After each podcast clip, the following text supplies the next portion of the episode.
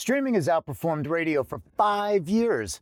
Labels are reorganizing their teams and refocusing their marketing resources. We're going to talk about what this means to you when we come back.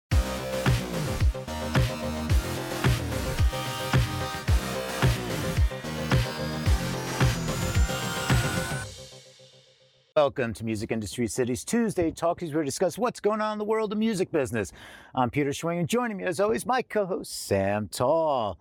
Does like something you want to chime in about something and something you want to discuss? Hit us in the comments. Join us in the chat. We're here. Uh, what we do is after we run the segment and that closing credits, we magically reappear. And uh, if you're in the if you're in the chat over on Twitch, over on Facebook, over on YouTube, you can join in the conversation. So uh, let's get right into this. So uh, there is a lot that has been going on with radio and streaming, and you know, it's like vying for that attention. Where can you get exposure? Uh, what this means for the future. We had Adam Lewis a couple weeks ago that we talked about radio and streaming, and it's there's some latest news articles coming in, and one of the things that we saw here is, uh, you know, in those recent articles, there was a great quote by Alan Kovac. Radio is all about the passive audience, the one that commutes and is in the car two or three hours a day. And who knows how long that will last as we work more and more from our homes. And that's really important foundation to understand what, you know, we're looking at when we're talking about radio as in terrestrial radio and then streaming and digital radio. So uh, let's go to Sam Tall with his thoughts on this. Sam, hey, hey, what's up? Hey, Peter this is such a fun one to talk about because it's like everything that is the culmination of last several years of what we've been talking about. Right, and and this is that whole that change. I mean, if you go back to like 2007, 9, 11, 12, and when we had the crossover between physical product and digital, yep. and then you had digital product, and then you had streaming. So now and we've seen this coming, but streaming versus radio. And you you you you sent over some great articles, and we're going to put those in the show notes below.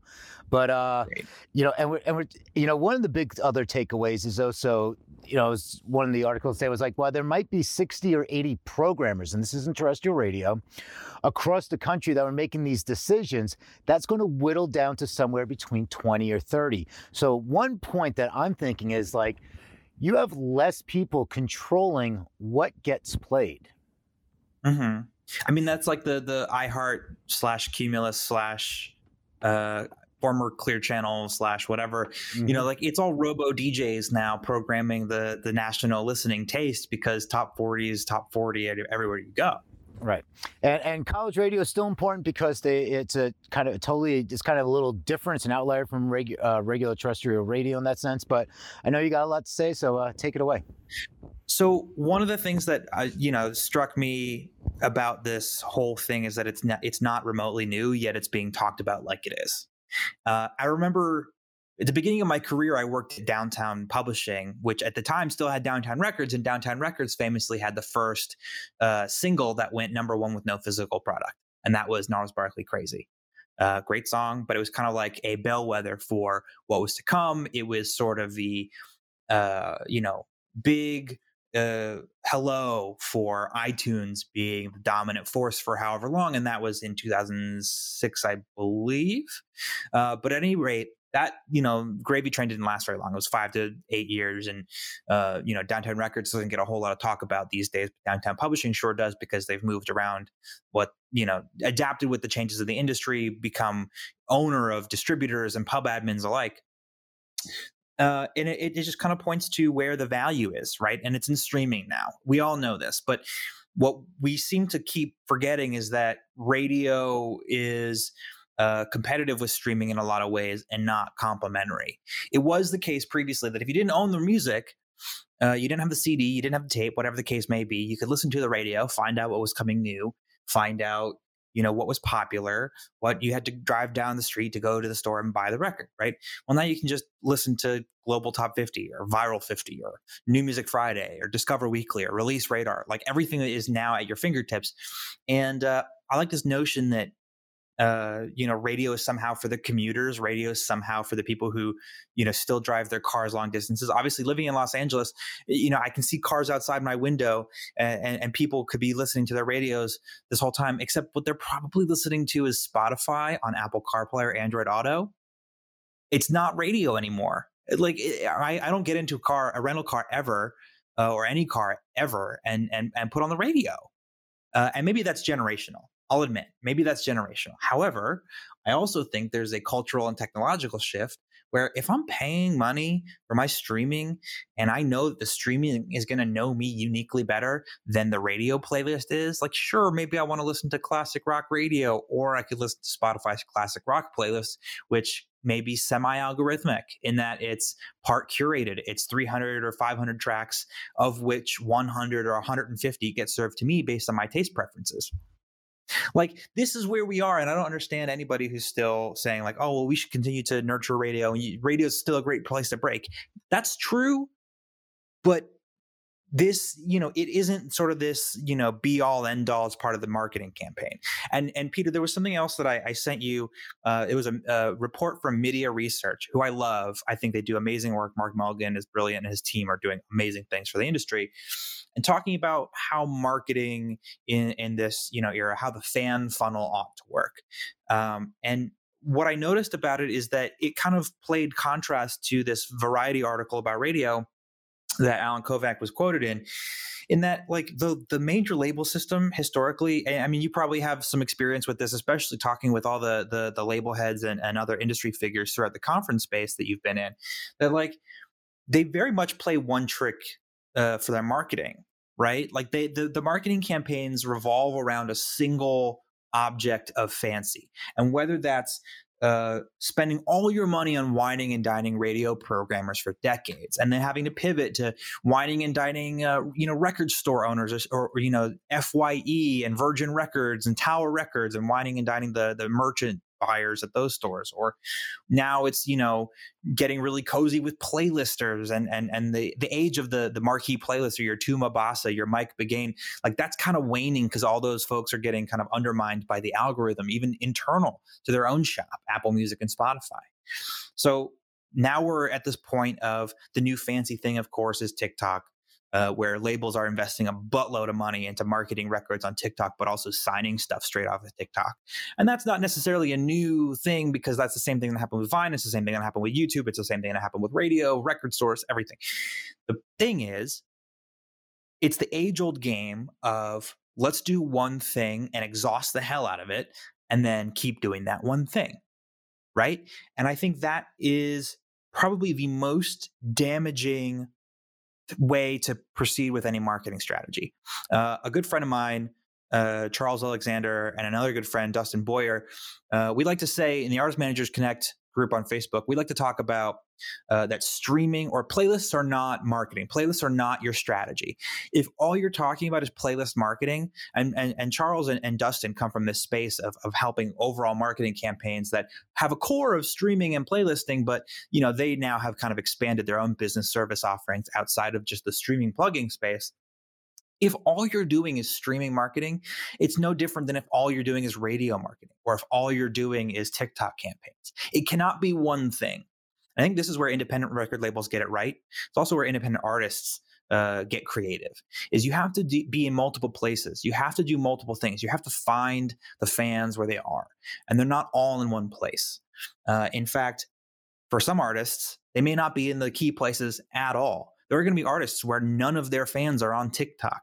And so if what you're doing is doing TikTok campaigns instead of maybe leaning into a Bandcamp, you know, Friday sale day or whatever the case may be, or record store day if you're, you know, in the independent records and vinyl space, it's like if what you're doing is TikTok campaigns, you're going to lose from day one. And there's no reason why you should be investing in that if you just know better already. So you know, I, have had the fortune of working with some bands that have, you know, signed some pretty lucrative deals with major labels, and a couple things that were obviously less lucrative with independent labels. But you know, you you have pride in it uh, more so than perhaps the major label side. Um, and I've I've seen what these marketing conversations go like. And as a manager, I obviously get a lot more say in the matter when it's an independent label or a distributor than it is with a major label. And I, you know, I, have told this story I think in the past on this show, but certainly to some friends of mine, where I remember walking into a really long, you know, release strategy meeting with a major label, um, and telling the artist, pulling him aside at the start and saying, "So here's what's going to happen. They're going to say this. They're going to do that. They're going to say this in response, and then we're going to have this meeting, and we're going to walk out feeling some kind of way." And after seven hours of meeting with every department in that full day of meetings, uh, he said, "Wow." You you hit it nail on like you you predicted every single thing he was going to say as if you know you could see the future. It's like yeah because i've done this before and it's not different any point in time. Every single time it's the same. It's so freaking frustrating and i just wish this is my key takeaway here is i wish that all artist teams all marketing would just think about the fan wherever they are all the different ways that they are and not focus on any one platform, not focus on any one medium, but focus on the product, focus on the artist, and focus on growing the relationships across the fan base, uh, no matter what that means, but definitely not just trying a one size fits all approach. You do kind of have to reinvent the wheel just a little bit every time. Right on. Uh, I, I have I have a bunch of notes here. so uh, yeah, a lot going on. So, so uh, let's take it back. Let Let's take it back to the old school. Sure. And talking about radio. and, yeah, exactly. When it, when you had like radio and radio, you know, it's like you know the offices when you're when you're not in a major city like in New York mm-hmm. or Atlanta or in LA. You know, when you're out there, it's, you know, radio is always just like the old boombox that's dusty and dirty and nobody would want to touch it because it hasn't been cleaned in 10 years. And that's what's sitting in the office on the top of a filing cabinet. And that's what people are listening to. And it's usually one or two stations. So, and they're trying to be as neutral as possible on the station. So you're not going to get the hard rock station. You're going to get what would you just been like, you know, AAA radio kind of. Mm-hmm. Um, and I remember years ago, and this this goes back, you know, I don't even know what we're talking, seven years now. You know, and when you look at like when Pandora and going back to your rental car, and Pandora sure. made that deal with Ford to get into all of their cars. So it's like that's the dashboard. Then USB, you can play your Spotify. Then it became now you can just do uh, wire, uh, Bluetooth. So now your playlist. So you know, and again, generational. And this goes back to somebody at um, uh, iHeart once said to me, "It's like." When they talk about specific radio stations, they're like, "We're not, you know, Peter, we're we're not tailoring this towards you. We're not putting our programming to you in this market we're programming this market for the for the 65 year old woman that has to go to the grocery store and she's only going to be in her car 20 to 35 minutes on average and we want to make sure we're entertaining her and giving her the music so she does that she will enjoy so she doesn't change that station. And we mm-hmm. can roll some ads in there. And that's basically it. Um, so but you took a take a look and you know i've been listening because i've been on long island lately and driving so i've gotten more of a dose of radio than uh, and i can tell you fleetwood mac wrote four songs stevie nicks wrote two. Billy joel wrote nine songs because you know of course because it's on long island. Elton john wrote four and bruce springsteen wrote three and, and that's my day so and it's such a concentration of just like the, you know the nostalgia trip for that kind of a thing too. Mm-hmm. And even it's like it doesn't matter that I'm not listening to the golden oldie station. I'm not li- station. I'm not listening to the classic station. It's like here's the hits of the 70s, 80s, 90s, and today, and you know it's. I mean, it's fun. I, I, don't mind like hearing some of it because I'm just going to the store really quickly. But when you go to the store and every time I get into the car, I'm like, the way the rotation always seems to cycle for me is I'm like, I'm just listening to the same people performer every four hours when I'm in the car. So take, let, us now look at this, what we're going on to with the services. And one that in the mm-hmm. article in the Variety, uh, and this is going to lead into the technology and the changing of what you were saying is, um, you know, uh, we had, you had uh, John Fleckenstein uh, from RCA, uh, say most labels have the playlist streaming team housed in that commerce team because it's attached to a commercialized account. But as playlists get more and more developed, there's a promotional aspect. What we have Mm. found is that it's wrong to apply our structure to the world. As playlisting and curation evolves on these platforms, so will our team. So, you know, adapt, uh, you know, adapting to the changing landscape from a major label, which has a li- always had a little more difficult of a time, Sure. you know, you know, turning the you know, turning the ship. But you know, you look at it, it's like the playlisting team is in the commerce is part of the commerce team. I yeah, I mean, like I get that there's a debate about whether streaming counts as a sale or as a, a broadcast or a rental or whatever the case is. I mean, like anybody who's tuning tuning into the uh, UK Parliament hearings is is hearing that question repeatedly now. Um, but it, it just seems so obviously not any one of those categories that we're used to, and so to preconceive of it as this like, oh well, it's a sale or it's a broadcast. It's like, well, it's neither a sale nor a broadcast really. It's also not really a rental in the sense that it's like you have to forfeit this at some point. Uh, you just permanently permanently have access as long as you keep subscribing.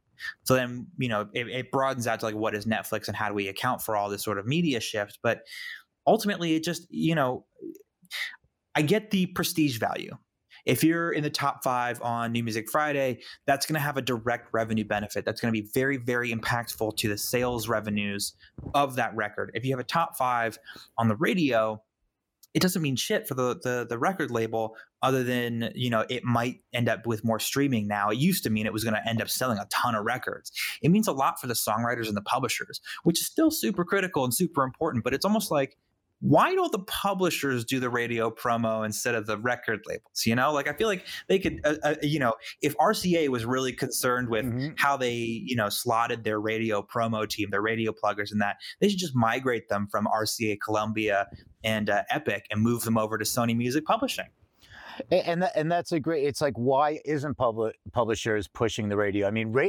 labels have always been anti-radio, going back to 1920 something, when radio and music started to be playing on the radio format. Labels forced their artists to sign a contract or revise their contract, and it was a take or to leave it. You are not allowed to have your music played on the radio because they feared that it would infringe upon sales.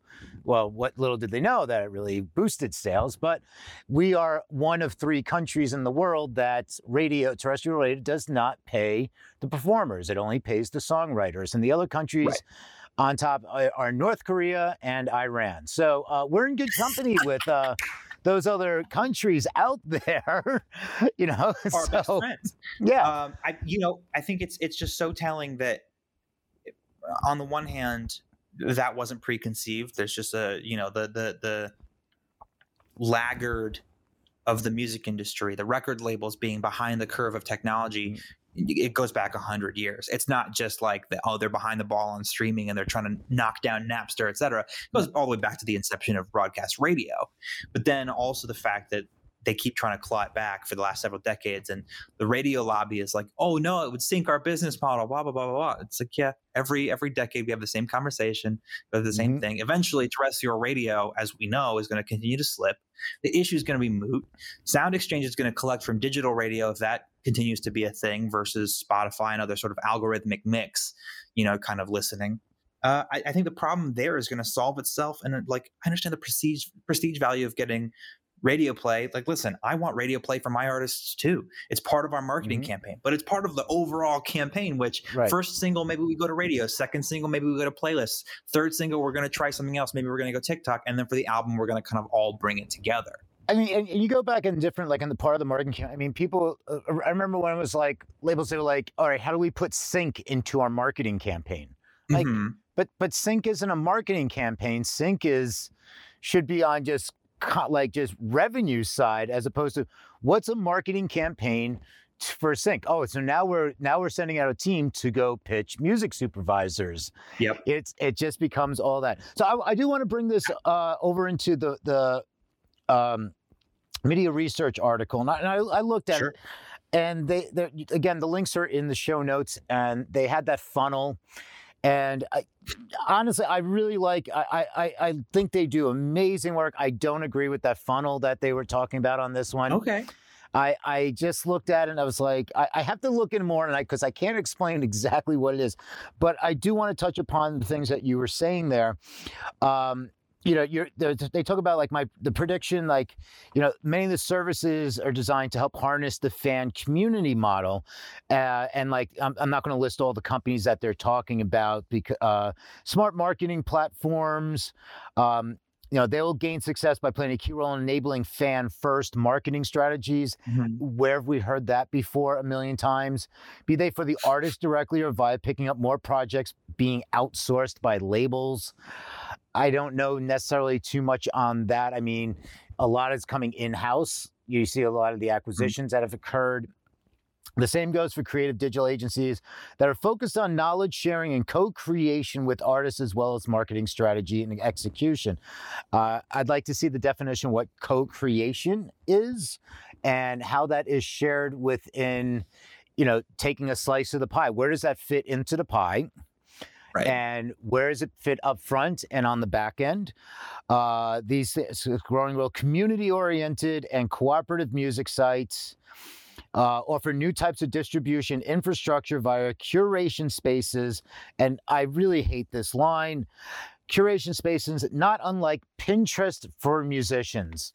are, are, we at are we at Gross. the are, are we at the it's the Uber of it's the Uber yeah. of it's and and here's to tie this together with what you were saying is about like you know doubling mm-hmm. down just like oversaturating what we have been doing as an industry as a whole on any social platform, on any media platform, it's new service, let the kids figure it out, yeah. get in there, find the formula, oversaturate, find the next new platform, rinse, repeat. So Yes. It becomes every set platform. And what happens is like, okay, the cool kids are in there, the underground is in there, like, you know, the independents, they're doing, they still can't make that, they can't get that backing, the funding, because they aren't a, a, top tier artist. So they're doing it and they're seeing results. And then all of a sudden it's like everybody's like, oh yeah, look at that. Here's a whole bunch of money to throw at it. Now it's oversaturated and it's plastered with the same exact thing you saw on the last platform mm-hmm. that was launched last year. And it's not even the platforms that are like consumer end audience platforms like your TikToks and your Vines and your YouTubes. It's also like the business platforms. So if you notice things like we, you know, we, we talked to Jeremy Gruber about Found.ee, right? Found.ee is a great tool and it's it served a lot of people well, and then it got acquired and it's going to be integrated into a suite of tools and it's going to be still be valuable, but it's not going to be on the market anymore. And we've seen things like Next Big Sound that you know kind of got acquired by Pandora and then wound down, and a lot of the companies that were providing API access to Next Big Sound to track the data, ended up cutting that access because it was anti it was it was competitive with Pandora and it would have, you know, opened Pandora up to having access to proprietary info or, you know, creating competitive advantages. I mean, it's it's this it's this routine, even with Spotify playlists, right? Like we see these playlist networks come up, like Digster and Filtr, uh, and and then they get acquired by the major labels as a vehicle for in-house promotion and plug right? So it's it's a it's a routine, like you say, rinse, repeat. What works? What are the independents doing really well? What seems to over-index and allow things like the 1975 and Dirty Hit to become a phenomenon? And then you know let's how do we get involved with that? How do we acquire their company their intellectual property their methodology and then exploit the hell out of it until we exhaust it fully you know in, in the most gruesome gruesome way you can think of as far as a tech platform?